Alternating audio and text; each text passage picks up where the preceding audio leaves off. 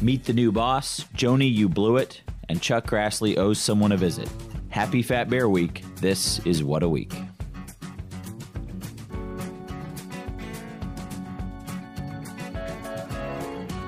I'm Matt Sinovic, the Executive Director of Progress Iowa. And I'm Lauren McElmeal, the Digital Director for Progress Iowa. Welcome to What a Week, where we break down the week's top stories. We'll get started today with with a new Speaker of the House in the Iowa House of Representatives, Linda Upmeyer, who um, who's the first uh, woman to hold that position in the state, stepped down uh, recently, and the young Grassley, Pat Grassley, um, took her place after an election among the Republican caucus members on on Monday. Um, Lauren, do you think what, what do you anticipate any changes will be with the with the new speaker? None at all. okay, but I think Yeah, they will. I think they will maybe lose their. Uh, and we can talk about this a little later. But I think they'll lose their like their high ground that they think they have. That they're, like, we had the first uh, woman speaker, and she was a Republican, so we're great. And they they kind of lose that that ability to be on that their high horse about that because they literally elected an entire male team. They do a little bit, and you're right. We can talk about that in a minute, um, but but uh, a little bit more. But we should, I think, first um, mention the legacy of Linda Upmeyer. Um, she The Linda legacy. the Linda legacy. Um, she gutted collective bargaining for public workers, passed uh, two abortion bans, one was overturned, um, and this last term uh, pushed through a judicial reform that no one asked for, as you eloquently put it here in the notes. Um, and not only did no one ask for it, they didn't campaign on it. They they snuck it into the legislative session. What? They Right. passed something that they didn't campaign on? Yeah, and that I I'm mean shocked. that's a lot of what we just talked about, or what I what we just listed off, um, or how, how that went down. Um, but they took, they basically gave more power to the governor in in appointing judicial nominees, um, and took it away from what we had had in the past is a merit based selection process where judges have to apply and, and go through um, a, a, a commission. And so now the governor has a lot more control over that process, injecting politics into it like it has not been in the past. Which I also think that, like, if and when a Democrat becomes a governor, they're going to work real hard to be to kind of flip that back and have it be like, Sure. oh, never mind. We they're the courts are too partisan now because we're letting we're letting the governor who It's- is a who is a duly elected uh, official have more power when their whole thing was uh, with this reform was that the people of Iowa weren't getting a say in Yeah. who was on their courts, which I mean, our system is nationally ranked and has been in place for as long as Chuck Grassley has been in office. Yeah, he, And- he voted yeah, for it when he was in the state it. legislature. in Yes. the, in the '60s, I'm pretty sure. And if So, you and Chuck Grassley is very old, so in case you were wondering how old it is, uh, it's old. it's old. Yeah, um, uh, no, that's that's a really great point. I don't. I think they there's a lot of these short-sighted um, decisions that are made that kind of cut down our institutions. Like the this is a, uh, a slight tangent, so sorry, but the the the decision or the policy to to limit what the attorney general can sign on to. I mean, right now there's a Republican governor and a Democratic attorney general, so it's working out for the Republican Party now because they can stop Tom Miller from signing on to lawsuits that they don't agree with. But at some point, there very well could be a Democratic governor and a Republican attorney general, and we need that kind of check and balance, that kind of independence in our in our system, and that's just not a healthy way to have a government to to have to let our institutions, you know, succeed. Yeah, and also one of the really important parts of the attorney general's office is to provide oversight and also to provide, you know, impartial um, legal readings sometimes, especially um, th- thinking back to 2017 when uh, Kim Reynolds first became governor, and there was a whole thing about whether or not she could actually appoint a lieutenant Right. governor because there was some random loophole in the Iowa Code, and the attorney general was asked to provide a reading because he is the topmost, you know, lawyer in the mm-hmm. state, and I think that if we're kind of tying his hands, that's gonna number one come back to bite everyone, and especially if and when Democrats retake the House or retake the governorship or Yeah. all these things, and then I mean.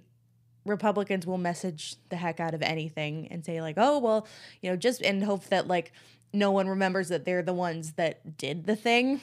Right. I mean, ultimately, he's elected, so he works for Yeah. the pe- for the people of the state, not the governor. So he shouldn't re- have to report to the governor. Yeah. Um, so anyway, moving back onto that to the House uh, transition here, the news of the week, which I mean, uh, Pat Grassley, um, un- unlikely, Grassley. unlikely, uh, overcoming great odds. Uh, Oh, yes. didn't have any, you know, he probably really worked for those votes and you know did did a lot of you know handshaking and uh and promising and campaigning for it and you know it had nothing to do with perhaps his name recognition or something Yeah, and I I mean it. There were reports that Senator Grassley uh, was was uh, calling members of the caucus. I don't we don't know if that's true or not, but but and Pat and Grass- other Pat Grassley has said that he did not ask for his grandfather's help and and uh I I mean probably the kind of thing you don't need to ask Yeah, for though. like- but I'm guessing I don't know, but um, but I'm sure uh, he still benefited from some from it somewhat. um, That's that's how, priv- that's how privilege works. That's uh, that's certainly right. Um, so, regardless of how he got there, they do have a completely new uh, leadership team. Um, and uh, you worked in the legislature, so I don't. I mean, are were you surprised by what this how, what they came out with when when they announced their new team of uh, of of legislative leaders? I was not surprised that Pat Grassley became the new speaker because I mean this is this is a clear path on his trajectory that like this is definitely a stop along taking his grandfather's Senate seat in 2022 because that's how this is going to work because Chuck Grassley has made it that way and it's like Iowa's least well kept secret, worst kept secret that Chuck Grassley wants Pat Grassley to take his seat when he's done. And and clearly I think Chuck Grassley is going to be done after this term. Yeah. Go back to mowing his lawn. Didn't we like fight a war s- of s- at some point to prevent some sort of like dyna- hereditary, some sort of dynastic sort of thing, yeah, you like know. monarchy I, type, I type mean, situation? I wasn't in that meeting, but I feel like that was a thing. yeah, Um, No, I was I was most surprised that Matt Windschitl was elected majority leader Mm-hmm. because he is Greg is miming how his beard how Matt Windschitl's beard looks. It's so Look. big. It's like we're not going to be beardists here, okay? anyway, uh Matt Windschitl, uh he's he was speaker pro tempore, which is a completely different um position where you just kind of fill in for the speaker because the speaker does other things than just sit in the chair. And but I didn't I don't think that like Matt Windschitl is representative of the well maybe he is but i don't think he's the image that i would necessarily want to project if i was the iowa republican caucus because it was previ- previously chris hagenow who was like he looked like a moderate lawyer and i mean he wasn't but i i'm surprised that they went with someone who is sort of so fringy and someone who is extremely vocal about all of the the positions he holds whereas i think chris hagenow was very much kind of like a a blank slate that you could like project your own positions onto so i think that was why he he i mean i don't think that he was a good majority leader but he he made Sure. it look more i think professional and put together and like less threatening whereas matt windschitl seems like the kind of like fighter majority leader.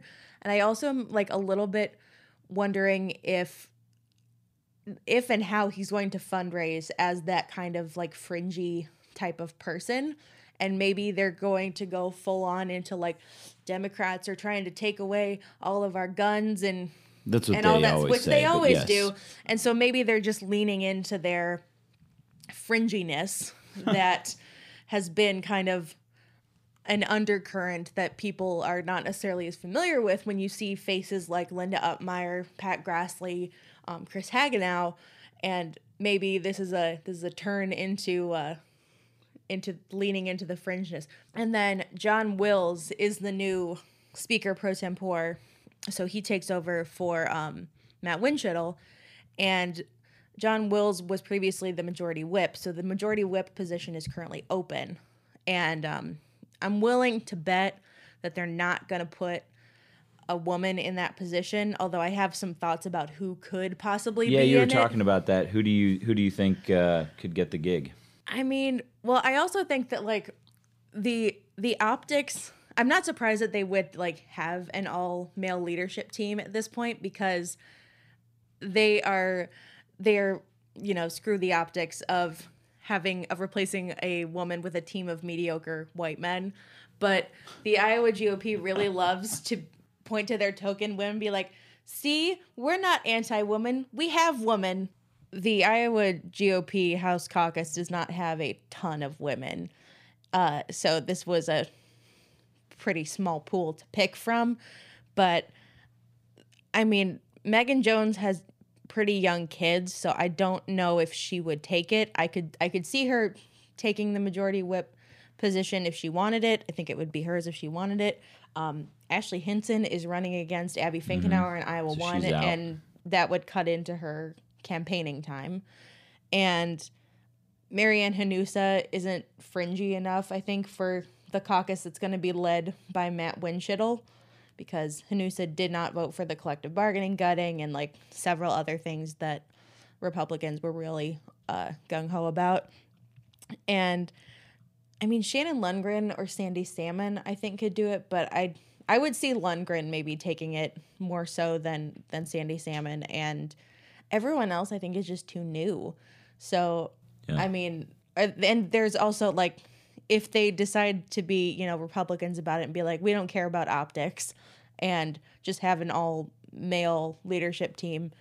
I mean, I don't know if that's something that like would necessarily resonate with voters who don't pay attention to like this sort of stuff, but I think there's something to be said about like you're not you have more women than you've ever had in your caucus and you're not going to have any of them in leadership. That's a bad look. Yeah, I don't know if it matters to like if someone who's voting in Yeah. a legislative election if that registers with them or not, but it it probably matters to the perception of the caucus. It probably matters to the um, to the probably to their maybe not ability, but like how well they recruit candidates. Mm-hmm. Um, I think generally uh, it's understood that you have a tendency to recruit people who are similar to yourself. Yeah. I mean, um, not always, but um, so I think if um, I mean, there are several Republican state legislators who all look the same. So I mean, that's that's a they've Right. taken it So- literally.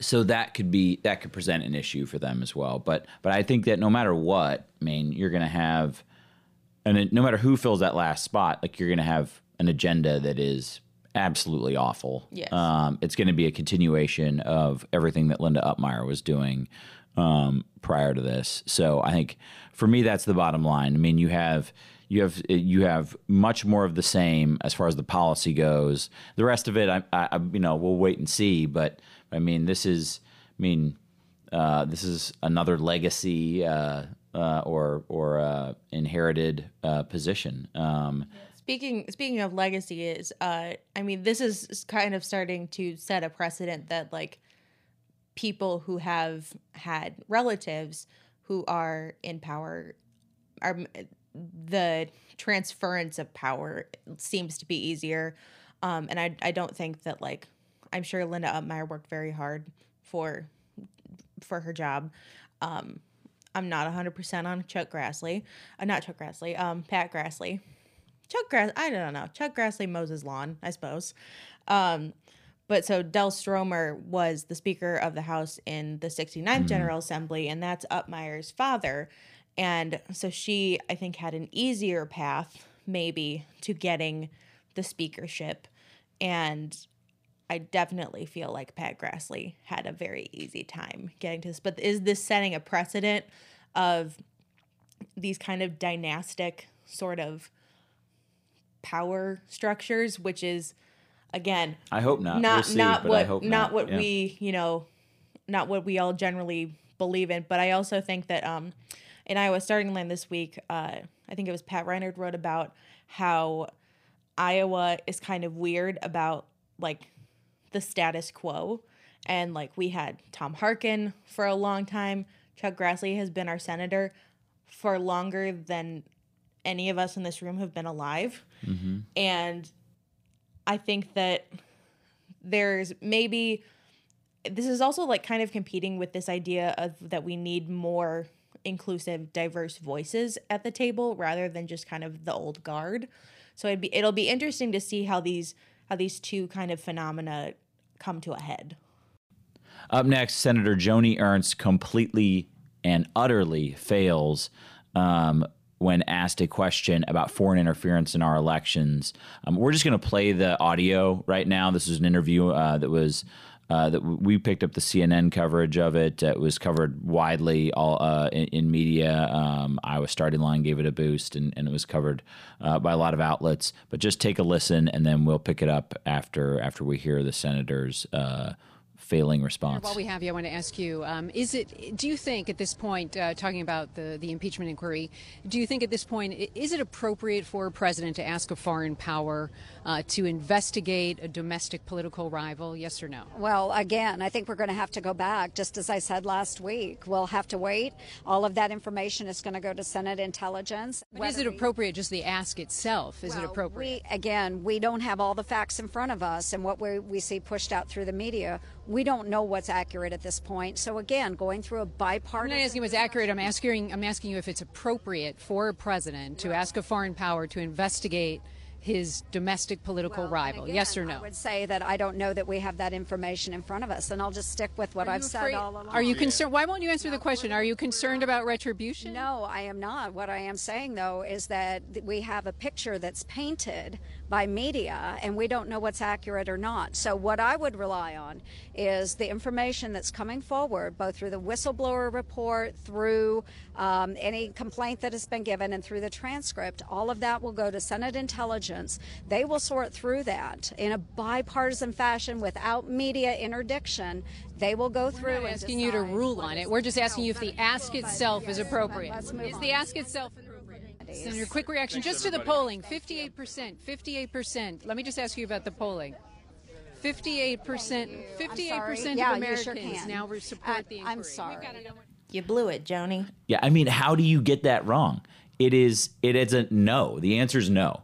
Just no. If a for if if a president asks another country to intervene in in our election, is that appropriate? Um, no. No. No. Let's practice. Let's let's just no. model that behavior for Senator Ernst. No, no, it's it's pretty easy. And your two-year-old could probably that, answer that question. He certainly better. could. Um, and so the even if even if she wanted to give the same answer that she just gave about we don't have the information and we need to get the we need to investigate and da da da da all of that and it's being portrayed by the media and how whatever she said about that she could still have said no it's not appropriate for the president to do for any president to do this. That is a line in the sand that you do not cross. Um, and so it, We're just, just all knocking over sandcastles. Yeah, now. yeah, it is mind-boggling that that either she doesn't believe that or she doesn't get how problematic it is politically. She hasn't read the whistleblower report as of like current reporting. So, I mean, and I'm sure she's very busy holding these town halls where she just like gets yeah. gets questions and gets to talk about how much she loves guns. And the other the other thing that we have to remember is that even before the whistleblower report came out, the president said that he did this. He said that he asked Ukraine to to investigate the Bidens. He then released a summary report, summary transcript, not the actual transcript, where it lays out very clearly that he asked the Ukrainian president to to do this, to investigate his one of his political opponents.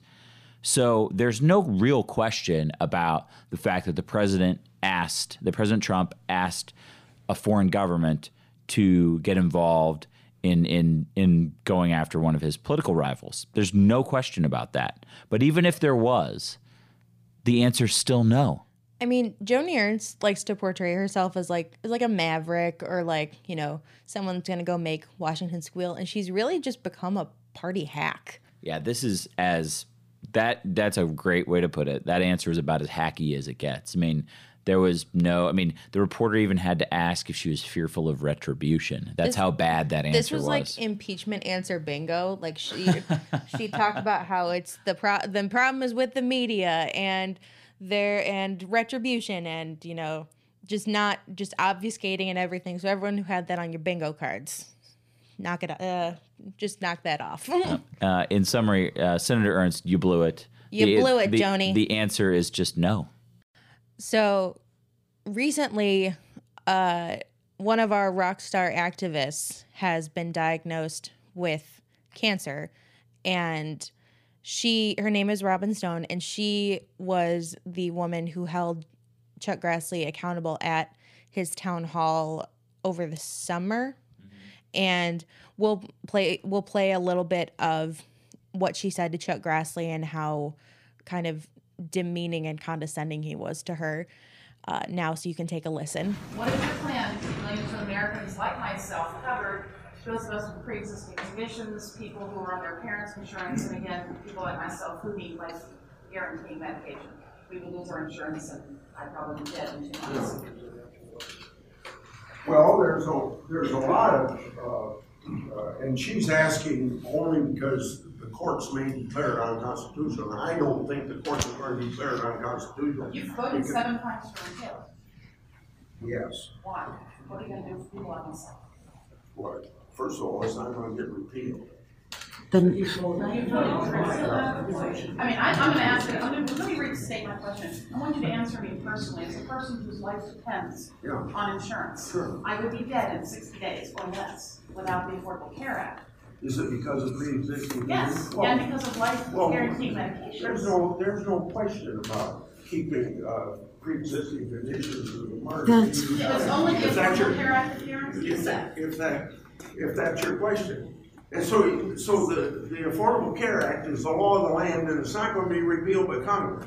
Do you think it's gonna be repealed You tomorrow? continue to vote for repeal. it. The last time we voted for repeal was when McCain voted the other way and there's no chance of repealing it now.